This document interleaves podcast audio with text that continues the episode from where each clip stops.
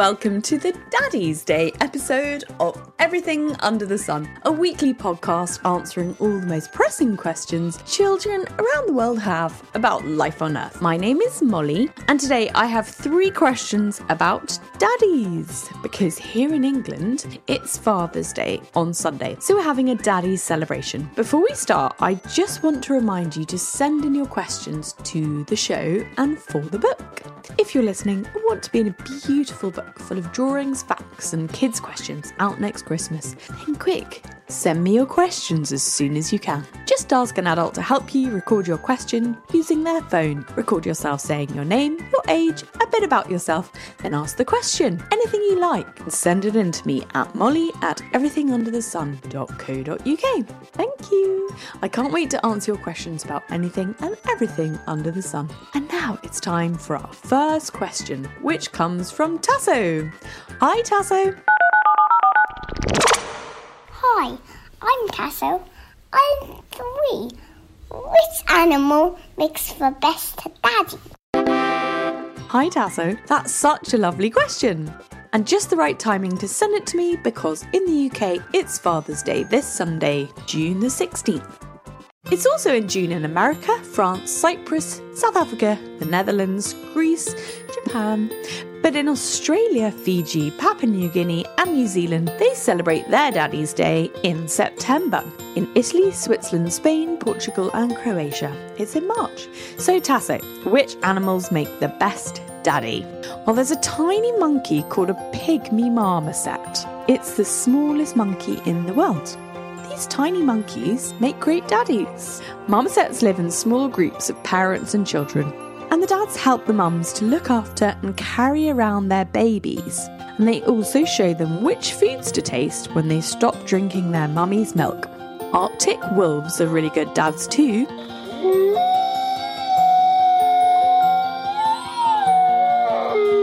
They stay with one mummy for life, and the whole pack helps to look after wolf pups, feeding them, watching over them, and playing with them. Everyone in the pack brings food for the mummy when the new pups are born, and she doesn't want to leave their home, which is called the den. The daddy always guards the den and goes out hunting for food. Perhaps the best known great daddies in the animal kingdom are emperor penguins and seahorses. Emperor penguin mummies lay an egg and then give it to the daddy, who keeps it safe for two months throughout the Antarctic winter by balancing on his feet. This is to keep the precious egg off the icy ground. Meanwhile, Mummy swims out to sea to find food. During the time Mummy's away at sea, which is about two months, Daddy can't eat food. Oh no! Because then the egg might fall off his feet and break. So he has to stay very still, taking care of his egg for two whole months in the snow and ice of the winter. When the mummy comes back and the egg hatches into a chick, he can go to sea and find food for himself. Imagine how hungry that daddy must be. Seahorses are also wonderful dads, and I wanted Helen Scales, who has written a book about seahorses, to tell you all about them and their daddy skills. Over to Helen. Hello, everyone. I'm Helen Scales. I'm a marine biologist and I also write books. My latest one is called Eye of the Shoal, and it's about how brilliant and interesting and exciting fish are. Seahorses, I think, definitely make the best dads. And that's because they're the only animals that we know of in which it's the dads who look after the babies before they're born. So, what happens with seahorses is they find themselves a mate, and they'll often stay with that mate for their whole lives. So, males and females will pair up. And then every morning they will meet and they will dance these beautiful dances together. And then, when the time is right, the female will give her eggs to the male. And he puts them inside a special pouch in his tummy. And he keeps them in there. The eggs will hatch, and these little seahorses will wriggle around inside him. And they'll grow bigger for several weeks, and he'll give them food and oxygen. And then, when they're ready to come out, it's time for them to be born. And the male will squeeze his pouch, and out will pop hundreds of tiny, fully formed tiny baby seahorses, and they will then swim off and live their lives out in the sea. So that's why I think that seahorses definitely make the best dads. Thanks so much, Helen, for your brilliant answer about seahorse dads. They really do make great daddies. I hope that answers your question, Tasso. I think you have a great daddy too, and I hope you have a lovely Daddy's Day together. Our next question is about another great dad in the animal kingdom, a mountain gorilla. Hello, my name is Reuben. I am eight years old. I live in England. I like inventing. And my question is why does Chief Gorillas have silver hairs on their back? Thank you. Bye. Hi, Reuben. That's a great question. Well, lots of primates and humans, of course, get grey or silver hair.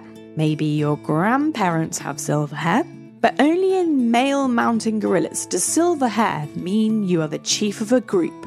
The older chief gorillas are called silverbacks because of their silvery grey hair, while young boy mountain gorillas are called blackbacks until they're about 12 years old when the hair on their back starts to turn silver. Even though all boy mountain gorillas get silver hair when they're older, from about 12 years old, they don't all become the chief silverback because there's only one leader of a family group. The adult male who becomes the chief, the silverback, is the strongest of all the males because he has a lot of jobs to do. He has to be able to take good care of his family, and that means he needs to make decisions, sort out arguments, fight off enemies, help mummies, make baby gorillas and look after them, find food, work out where to build a new nest each night for all the family, when to sleep and eat. It's a very busy life for a silverback gorilla, so the strongest one is always chosen to lead the group. Mountain gorillas make great daddies. They defend their families and take care of baby gorillas along with the mum, making sure everyone is well looked after and safe. I hope that answers your question, Reuben. Our third question comes from Archie, and it's about men generally, not just daddies, and it's a very interesting one. Over to Archie. Hi, I am Archie and I'm four. I live in London. I come from Scotland and I would like to know why man have nipples and I Hi, Archie. That is a great question. Well, nipples are pointless for men. The reason women have them is because they use them to feed their newborn babies milk. So, why do men have them? They can't feed babies milk. Well, it all starts way back at the beginning of their lives when a baby is growing inside a mummy's tummy. Both boy and girl babies grow in the same way for the first few weeks. At this stage of growing inside their mum's tummies, they're called embryos. All embryos grow like girls for the first six or so weeks until something called testosterone, which is a hormone that boys have lots of, that starts to kick in. And it means that the embryos start turning into boys.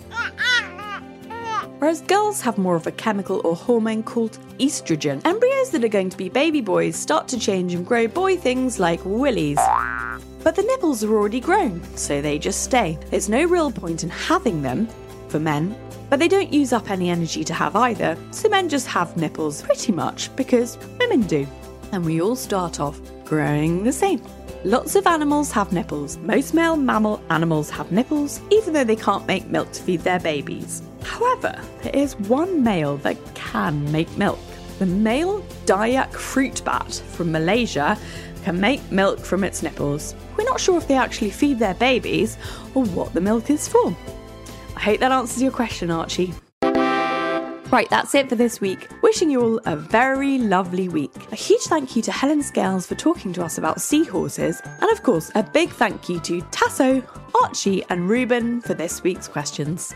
A big thank you to Ash Gardner at House of Strange for the theme song and Audio Networks for all the lovely incidental music we used this week. I'll be back next week answering more questions from children around the world in another episode of Everything Under the Sun. Do send in your questions. There's info about how to do that on the show's website, everythingunderthesun.co.uk. The questions are going to be in a book too. If you like the show, please do rate, review, and subscribe and tell all your friends to do the same.